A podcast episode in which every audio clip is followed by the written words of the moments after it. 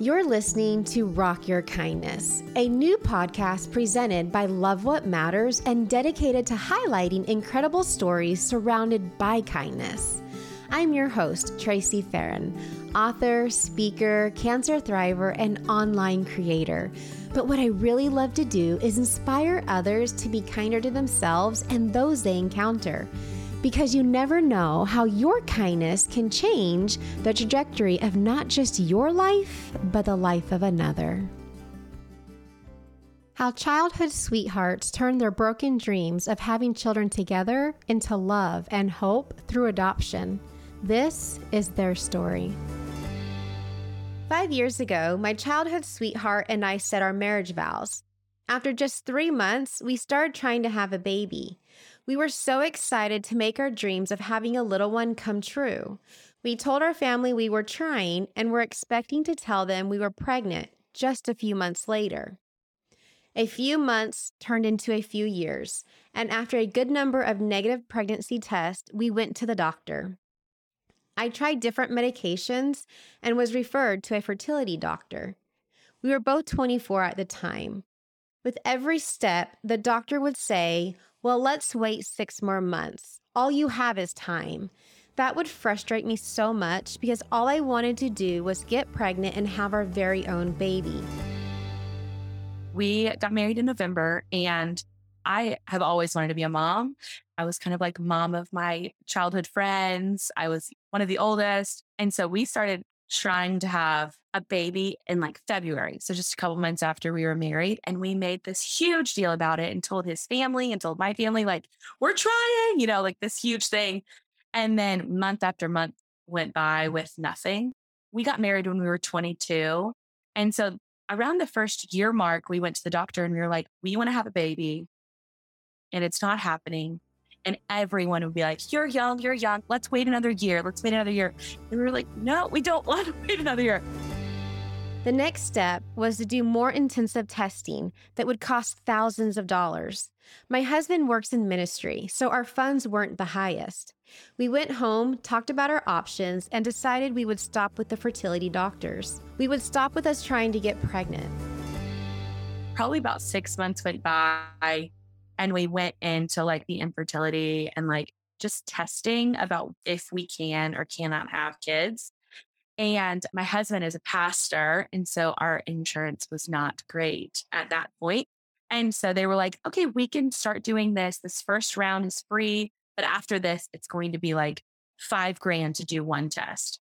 And we were, you know, 23, 24. And we were just like, that is just not doable. And that is just like the first test to see if potentially we could go down the road with like an IVF or something like that.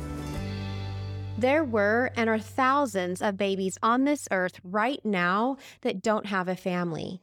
Knowing that, we didn't feel like we needed to move forward. God was pulling us in a different direction. We started looking into adoption when our friends told us about the private infant adoption agency they were going through. In the summer of 2017, we talked with that agency over the phone about all the information we needed to know and learn the next steps to raise funds to adopt an infant. We announced to our family, friends, and church family that we were going to add to our family through adoption, and we were so excited. We went home, talked about our options, and decided we would stop with the fertility doctors. We would stop with us trying to get pregnant. There were and are thousands of babies on this earth right now that don't have a family. Knowing that, we didn't feel that we needed to move forward. God was pulling us in a different direction. At that point, I think we just heard from the Lord that we were just like, we just need to stop. We should step back, change our focus. But those first two years were so hard because we would see people around us that they would say, we got pregnant, but we weren't even trying, or, you know, like it was so quick. And so I really had to, I don't know, grieve that process in sitting, waiting to be pregnant, waiting to start our family, doing all of that. Making that leap from trying to have your own, right, into the adoption, was that a hard decision, though, a hard reality to come to? Because I think when people get married, most people, right? I feel like most people go into marriage thinking, oh, we're going to have our own. When I first married my husband, I had two kids, but I told him I've always wanted to adopt. And his response was, well, if we can't have any, then we'll do that. Or if your health is so bad. Yeah. So I get that. But I think most people go into that thinking, oh, we're going to create a life together and stuff. So, how difficult was that thought process, that transition from that to adoption? I know you said you had to grieve it, mourn it. What were you mourning and grieving exactly? I think I was mourning not creating a child that was half me and half Johnny. Seeing that, you know, who has their eyes or this is what you looked like when you're baby, those kinds of things that you do when you have your children. I was mourning not being pregnant. I was mourning not having a sonogram, any of that. As long as I've been married, I've never even gotten pregnant. And so the whole process of the whole thing where you have that connection and the baby's inside of you, like all of that, I've never gotten. And so I feel like I kind of had to get there. Johnny had to too, because we have never created something that was ours biologically. Yeah. And our DNA has not went farther. And so I think that was really hard because yeah, that's what you dream of. You're gonna have a couple of kids and then when your kids are old enough, maybe we can open our home and adopt and maybe we can help people around us. And I guess God was just like, nope, it's right now. right now it's happening. Yeah. So you guys were mourning the whole experience. Yeah. We started looking into adoption when our friends told us about the private infant adoption agency they were going through. In the summer of 2017, we talked with that agency over the phone about all the information we needed to know and learned the next steps to raise funds to adopt an infant. We announced to our family, friends, and church family that we were going to add to our family through adoption, and we were so excited. We started the fundraising process right away. I made homemade necklaces, we put on an Instagram auction, and we looked into grants and different fundraising options. So, when you go from that and you've mourned that you're going to have the experience, right? You've grieved that. Why adoption? What opened that door? How did you get there? We actually had some friends that were going through the adoption process in private infant adoption. And that is really all we knew. We didn't really know anything else. We didn't know about any other option to grow our family. And so we kind of just followed their route. We were going just through this place called Faithful Adoption Consultants, and we were about to go through all of the journey, I guess, fundraisers to try to help it. So it's $40,000 to adopt. At least, yes. You're paying for all of the medical care for the biological mother, essentially, but not on insurance. There's obviously more than that. We actually didn't even start because we got our crazy call about adopting a 12 month old. So we didn't even really get into the uh, infant adoption. What were you doing to try and raise those funds when you were going to go the adoption? We were going to do t shirts. I made some jewelry that I was selling, but we literally announced that we were going to adopt and then it was two weeks and we got a call. So everything halted. But then our world stopped with one phone call. Some friends from church called and asked us what ages we were adopting. We assumed they just wanted to know more about what we were doing. So we said, the company we're going through does infant adoptions. Why? The next thing they said was something we could never make up. Well, I have some friends that are raising their 12 month old grandson and are looking for an adoptive family. So I told them about you. Would you want to adopt him? We said yes right away. We didn't know what he looked like, where they lived, if we could actually adopt him or anything, but our yes was now on the table. Tell me about that call.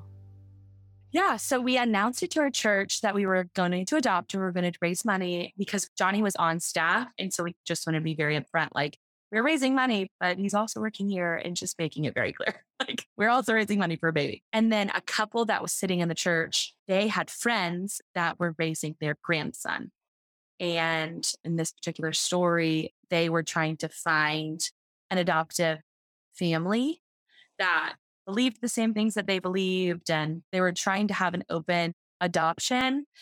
But that doesn't really happen. So it was just kind of like if the adoptive parents allow it, then that is kind of how it does. So they called Johnny, my husband, and they go, What ages are you trying to adopt? And Johnny was like, Well, what we're going through is infant adoption. So we would get matched with the birth mother, kind of go through the journey of pregnancy with her, and then get the baby right when they're born. And he goes, Would you adopt a 12 month old? And Johnny goes, Yep, we would. And he goes, Okay, I want to connect you with these other people that are raising their grandchild. So then Johnny calls me and he goes, Hey, I just said yes to a boy. He's 12 months old. I said we would adopt him. I was just like, fine with me, you know, like, let's go. And so this couple actually came to our church a couple of times and kind of scouted us out because they heard about us. And I guess we passed the test because they said, Hey, we would like you to adopt. And then literally they called us on a Friday. And then on Sunday, they were at church and we went to lunch with them after church and met our future son. So that's not the traditional route, is that? No, no. It's a very weird, crazy story. And then from then, we learned that he was in the foster care system under guardianship of his family. And so for us to swoop in and get him, we had to get foster care certified. Once we met these grandparents, we found out that he was in the foster care system. We didn't know anything about the system then. We had no idea the need for loving families. To adopt this little boy, we needed to become licensed foster parents. During the process of training, paperwork, and home studies, we were able to watch him over the weekends and develop a close bond. What hoops do you have to jump through to get licensed? A lot. If you do it from start to finish as fast as you can, it took us three months. So you have to do 30 hours of training. What's the training entail? It entails all foster care, everything. It entails like what you need to do to your house. It talks about all of the trauma that these kids face. It talks about like swim training and car safety training and bed training, or you can watch these kids and what they need to go through if they want to watch them more than X, Y, and Z and home study. So they have to come out to our home three different times and check everything. You had to baby proof it times 10, put your knives behind a locking key, cover all of your outlets, like typical things that you would do if you brought a baby home. Then you had to do like 100 pages of paperwork. They have to look at your finances. They have to look at jobs. They have to look at our place that you live. It is insane. It is insane. And you have to pay for that? No, all of it's free. If you go through foster? Yes. So is a foster and adoption, are the routes different? Would you know? Yes. So the goal for foster care is reunification you go into foster care and you essentially just love on these children, kind of help create their bonds for them to actually bond, work with biological families and try to get them back together. Obviously, that doesn't happen a lot of the times or sometimes. And so our cases were very different because they were kind of adoption because all of our biological parents were not in the picture. So we have connections with all of our kids' biological grandparents, but we have never met any of their parents. Okay. So ours was very, very, I mean, the people that are in the foster care system are like, your story is insane. This never, ever happens. You don't say, Do you want to adopt our son? But we didn't know any better. so adoption is you still work with the family, but they're already signing their rights away to give their child into a different home. And foster care, the biological parents can sign their rights away to be adopted, or if they don't show up, then it will be neglect, and the courts will take their biological parental rights away. And then they're available to be adopted. Yeah. Once you got licensed and you've met the grandparents, then what happened? So at the beginning, guardianship and foster care they're under foster care, but they're a little different. Guardianship is when biological family is a guardian over somebody. And so they have a lot more say. And so, right when we started, we met him in August. Every weekend, we would watch him. It would start Friday and Saturday for a month. And then we would go to Thursday, Friday, Saturday, Sunday. And so we were able to watch him over the weekend and the days kind of spread out and the biological family stays kind of went smaller. through that three months. So, what was that like when you started taking him at first? Was that a hard transition? Did he know what was going on? Did he think you were just a No, babysitter? He totally thought we were babysitting. He was only 12 months old. Mhm. And when his grandparents decided that they wanted to find an adoptive placement, the foster care system encouraged him to have daycare. So he already kind of understood babysitters or daycare. So I think for a while it was like, we are a different babysitter. you know, like, oh, mean, he's 12 months old. He had no better. He didn't know anything. But it was a very seamless transition. And honestly, it was like the weirdest blessing because we were able to watch him for three days and then fall on our feet, like rest. Because when you don't have any kids going to a toddler, you're worn out. And so it was kind of this weird blessing that we were able to parent for a couple of days and then rest and be off and then parent for a couple of days and rest. Like ease into it. You were able to ease into parenting. exactly. And it was good for my son Jonathan, but it was also good for his biological grandparents because they were able to kind of wean off in a sense. So we moved in in December. That was it. After three months around Christmas of 2017, Jonathan moved in with us. We knew in the foster care system, nothing is final until it's final. So we had to trust God through the process of unknowns. We had to trust God in allowing Jonathan to become adoptable and then allowing the judge to grant that adoption. Just 18 months after saying yes to that phone call, we were officially able to adopt Jonathan and give him our last name. Having Jonathan join our family was like a dream come true. He was an 18 month old toddler who loved to snuggle, laugh, and play. Every day I woke up feeling like I was in my dreams. I finally felt like I was doing what I was made to do. I was finally able to be a mom, a mom who could raise her son. Hey, it's Kaley Cuoco for Priceline. Ready to go to your happy place for a happy price? Well, why didn't you say so? Just download the Priceline app right now and save up to 60% on hotels. So, whether it's Cousin Kevin's Kazoo concert in Kansas City, go Kevin, or Becky's Bachelorette Bash in Bermuda, you never have to miss a trip ever again. So, download the Priceline app today. Your savings are waiting. Go to your happy place for a happy price. Go to your happy price, Priceline. Look, Bumble knows you're exhausted by dating. All the must not take yourself too seriously and 6 1 since that matters. And what do I even say other than hey? well, that's why they're introducing an all new Bumble with exciting features to make compatibility easier, starting the chat better, and dating safer. They've changed, so you don't have to. Download the new Bumble now. Tell me about Jonathan. Tell me what type of little boy is he? He is the typical firstborn child in a sense. He's not the oldest, but he is technically the first in our family. So he is the leader and he is very logical. He wants to know everything that's going on and all the details. And if things don't happen the way that they want, it's really hard. But he is five. He just graduated kindergarten. He's going to be in first grade next year. And he's just our little brainiac. Aw, I love it. I know your husband's Johnny and he's Jonathan. So all of our children, we kept their first birth names. So all of their names are from their birth moms. And we kept that because we wanted a part of them. They don't have any trauma with their name because they're also young. So we kept his name. But when we were starting the process of trying to have a kid, I was like, I don't want a J name. I don't want a K name. Johnny's family has like so many J names. His dad's name is John. His grandparents' names are Jimmy and June. Jimmy and June have a Jan and a Jesse. And like there's so many J names. I was like, I am done. My mother-in-law's name is also Carrie. So we have the same name. And then my sister-in-law's name's Katie. My sister's name's Christy. So there's just a lot of J's and gays in our family. And so I was like, none of those. When we name our child, we're not gonna have any of those. And then God kind of laughed at us and said, Oh, you don't want any of those names? Here's a little boy and his name's Jonathan. And I was just like, no. And does he go by Jonathan or do you have a nickname for him? He goes by Jonathan because my husband's name is Johnny and then my father in law's name's John. So I was like, you're going to stick with Jonathan as long as I can have it. Oh, that's cute.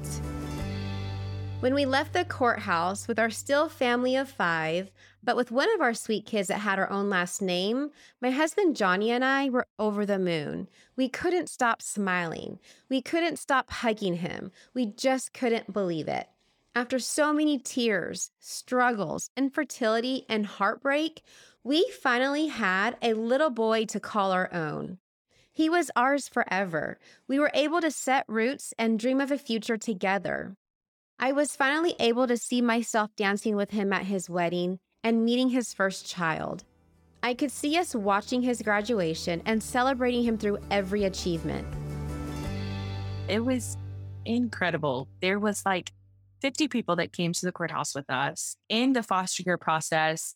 At the very beginning, you're doing reunification, and then parental rights either get taken or they ride them away. And then you get pushed over to the adoption kind of side of foster care.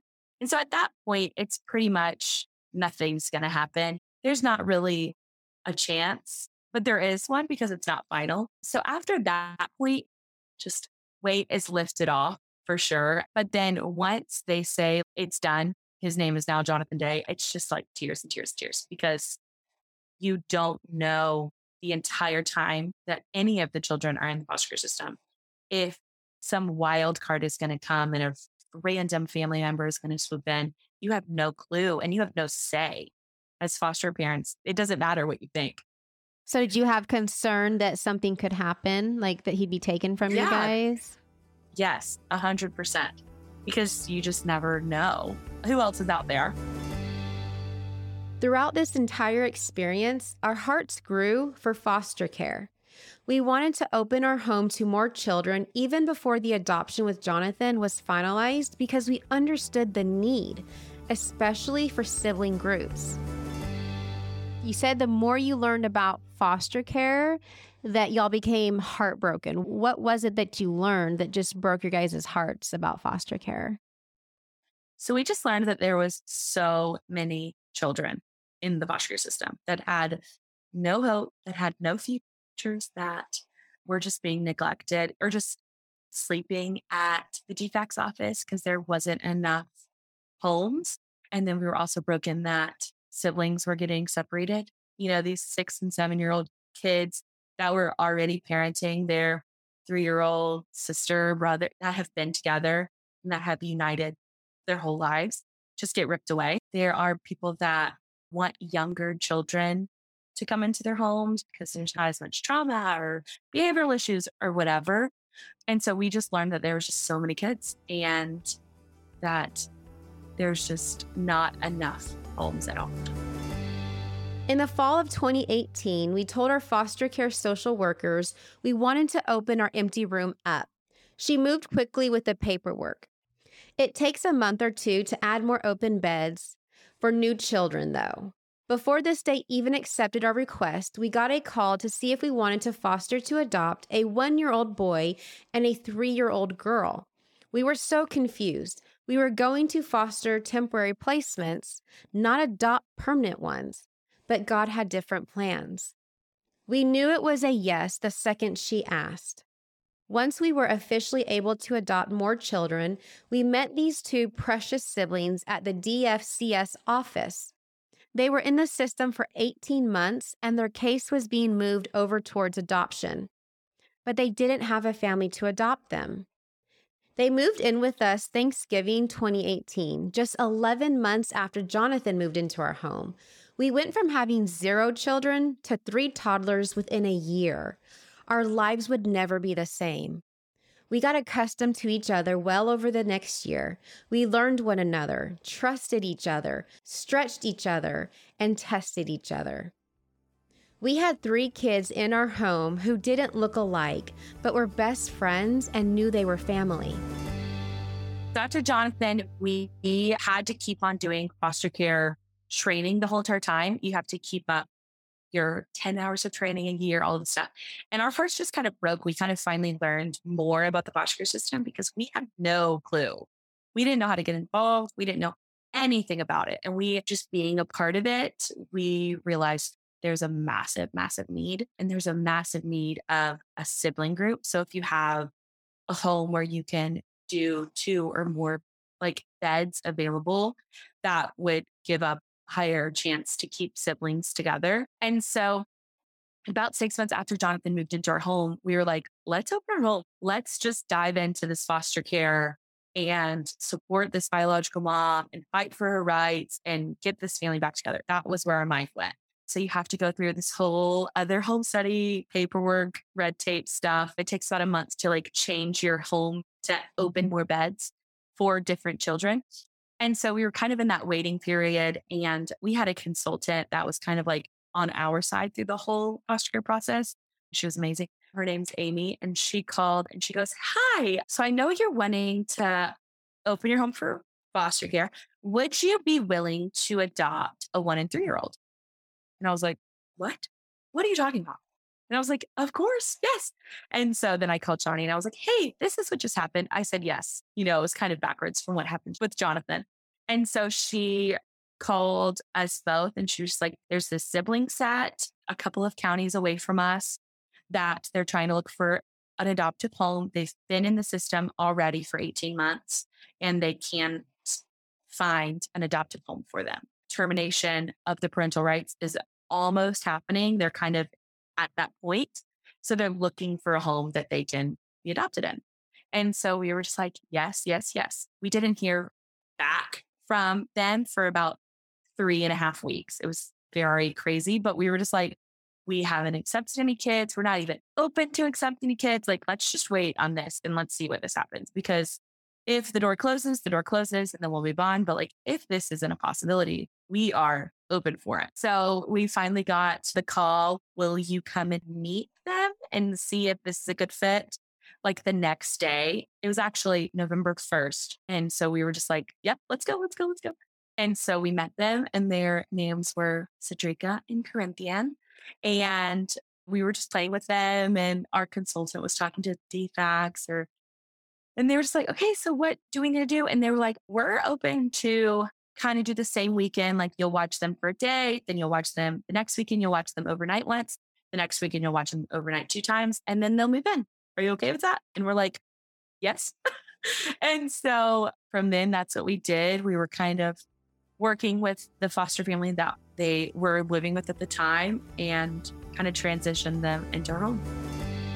Fast forward to January of 2020, 13 months after our sibling set moved in.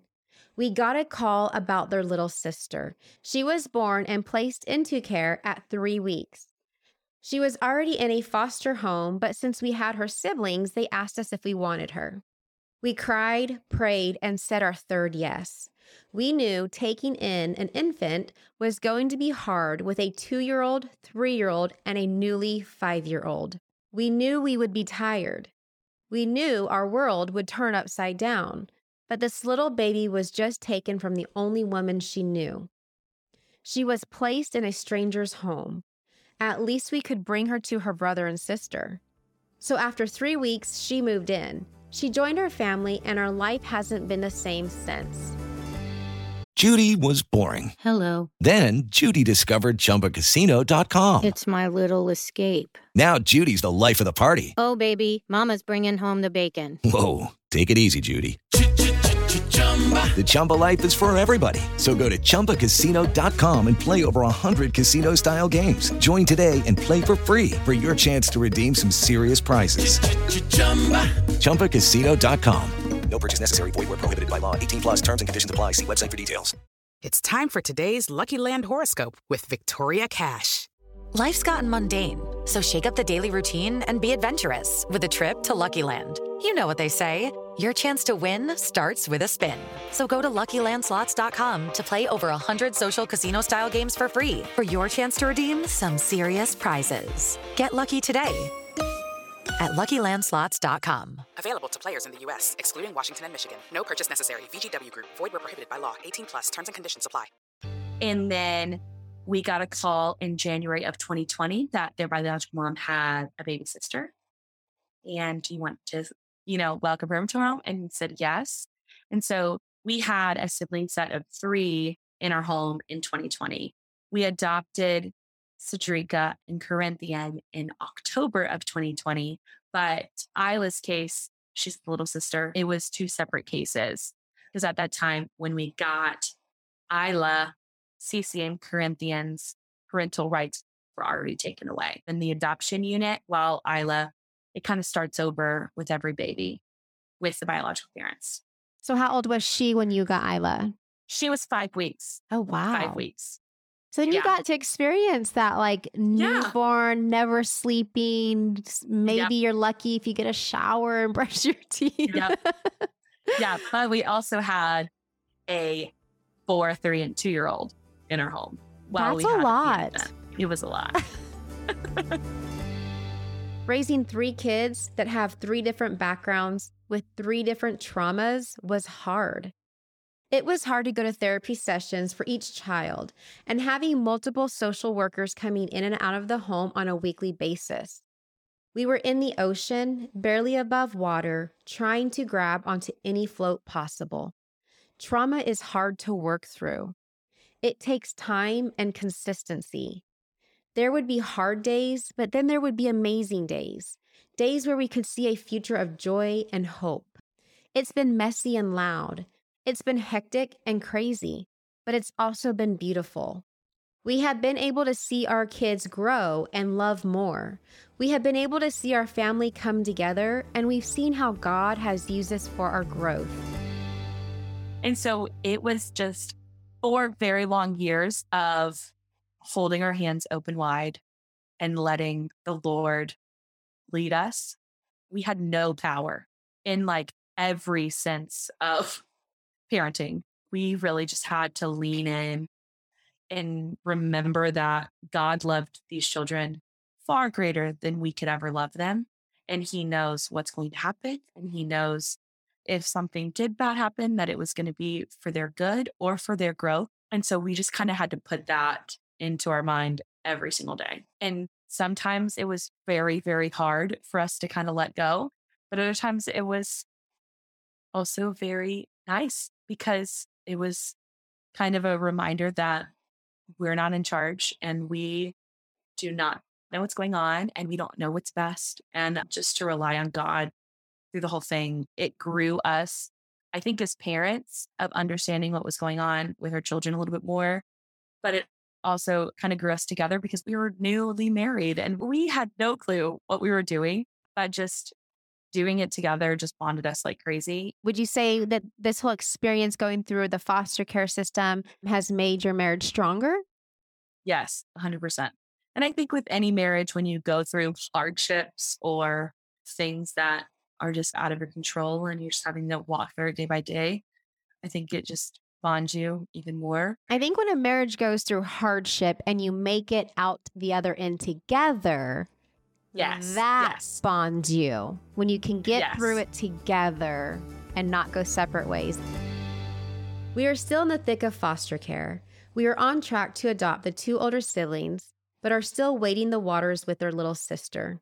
Our kids got closer, and it was beautiful to see them love each other. It was beautiful to see them fight for another. It was beautiful to see my white son compliment my black daughter's skin color and tell her she has pretty brown skin.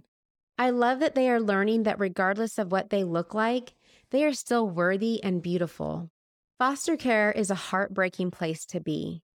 Foster care is only here because people get in bad places and can't take care of their children. These kids are not ours to start, but we will honor their biological families and show them where they come from. We will foster love for the rest of their lives. So I love that you put foster love. I love that you added that. We will foster love for the rest of our lives. I thought that was very clever and I love that. How are you honoring their biological families by showing them where they came from? What are you guys doing to do that?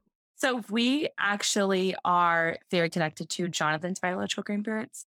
They actually watch our kids once a week. Oh. And they live right around the corner from us. They go to our same church. And so it's been a tricky situation because I kind of explain it like they're mine and Johnny's in laws.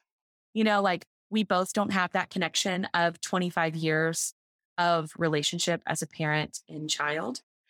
And then bringing in a grandchild where it was all opposite. So it was a very rocky transition of they raised Jonathan for a year. So they were parents and then they had to release that and let us be parents and then be grandparents. Mm-hmm. And so it was a really big transition, but we're four years into it. And so we kind of have boundaries set and we understand each other. So they are a part of our lives. And Jonathan's met many of his biological cousins and aunts and uncles. And then with Cece, Corinthian, and Isla, we are still in contact with their great grandfather. He's been to all of the adoptions and we see him three to four times a year. So it's been sweet to kind of have a place where this is my grandpa, you know, like my biological, he looks like me grandpa. And we're completely willing to do that. So yeah, they we're not ours. They don't have our DNA. They have somebody else's DNA. That is a hole in their heart that they're going to have for the rest of their lives, and we cannot fill it. So we are trying to hold on to those ties to their biological family as long as possible. Yeah, I love that. So you let their grandparents be grandparents. So how are the, all of the kids doing now? They're doing great.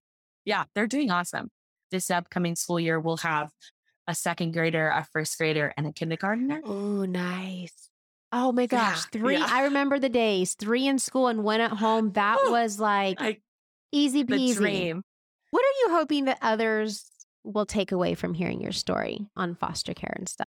I hope that people view foster care system as not as scary, but also view these kids as real kids and not these broken kids that don't have a future.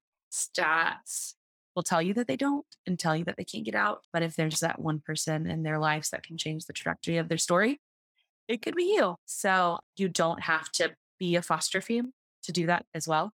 You could just come around the foster system and support in very different ways. What are those ways? How can people support? So there is a thing called a respite family, and you have to do the same training and the paperwork and the home study as you do a foster family. But it's essentially like a trusted babysitter for foster families to kind of say, like, I need a respite family for this weekend. Or if the biological family says that they can't go on a vacation or can't go out of state because you have to get approval to take a foster child out of state. If they don't have their approval, then they can stay at a, a respite family that's already been looked into deeply to make sure that they're safe as well. You could also partner up with different organizations. Like there's an organization in our state called It to Angels that they kind of partner you up with a foster family that has foster children and they kind of love on the family, but they stay with the child. So if the child moves from home to home, they kind of have that same person that has met them and knows them, loves them, and takes them shopping or takes them to the movies or, you know, just to make a stable relationship. Or you can give clothes or toys or when we were in the foster care system or when our kids were, we would get Christmas gifts. And it was just such a sweet thing because even being a foster family and you're creating this room, you're not creating a room for a person. You know, you're not creating the room for my Cece. You're creating a room for a girl that's five to 10. We were also very blessed by this ministry called Becoming by Brooklyn that actually came and redid all of our kids' spaces for that specific reason, saying like they didn't get a room for them. So they came and redid all of their rooms and made it very personal to them. And they got new beds and new comforters. And, you know, when you open up your home as foster parent or foster home, you're just trying to fill it and try to get stuff in as quick as you can. And there's so many things out there that you could do to support them. Life happens when we are making plans. What we think is broken is actually what makes our story beautiful. If life turned out exactly how we planned, it wouldn't be as great or interesting. When we are thrown curveballs, it's what we choose to do with them that matters most. If you know someone this story might resonate with, send them a link to this episode. Also, tag me on Instagram at Tracy Farron and let me know what part of this story resonated with you the most. The best way to help support this show is to rate, review, and subscribe. Your support means everything. Until next time, rock your kindness.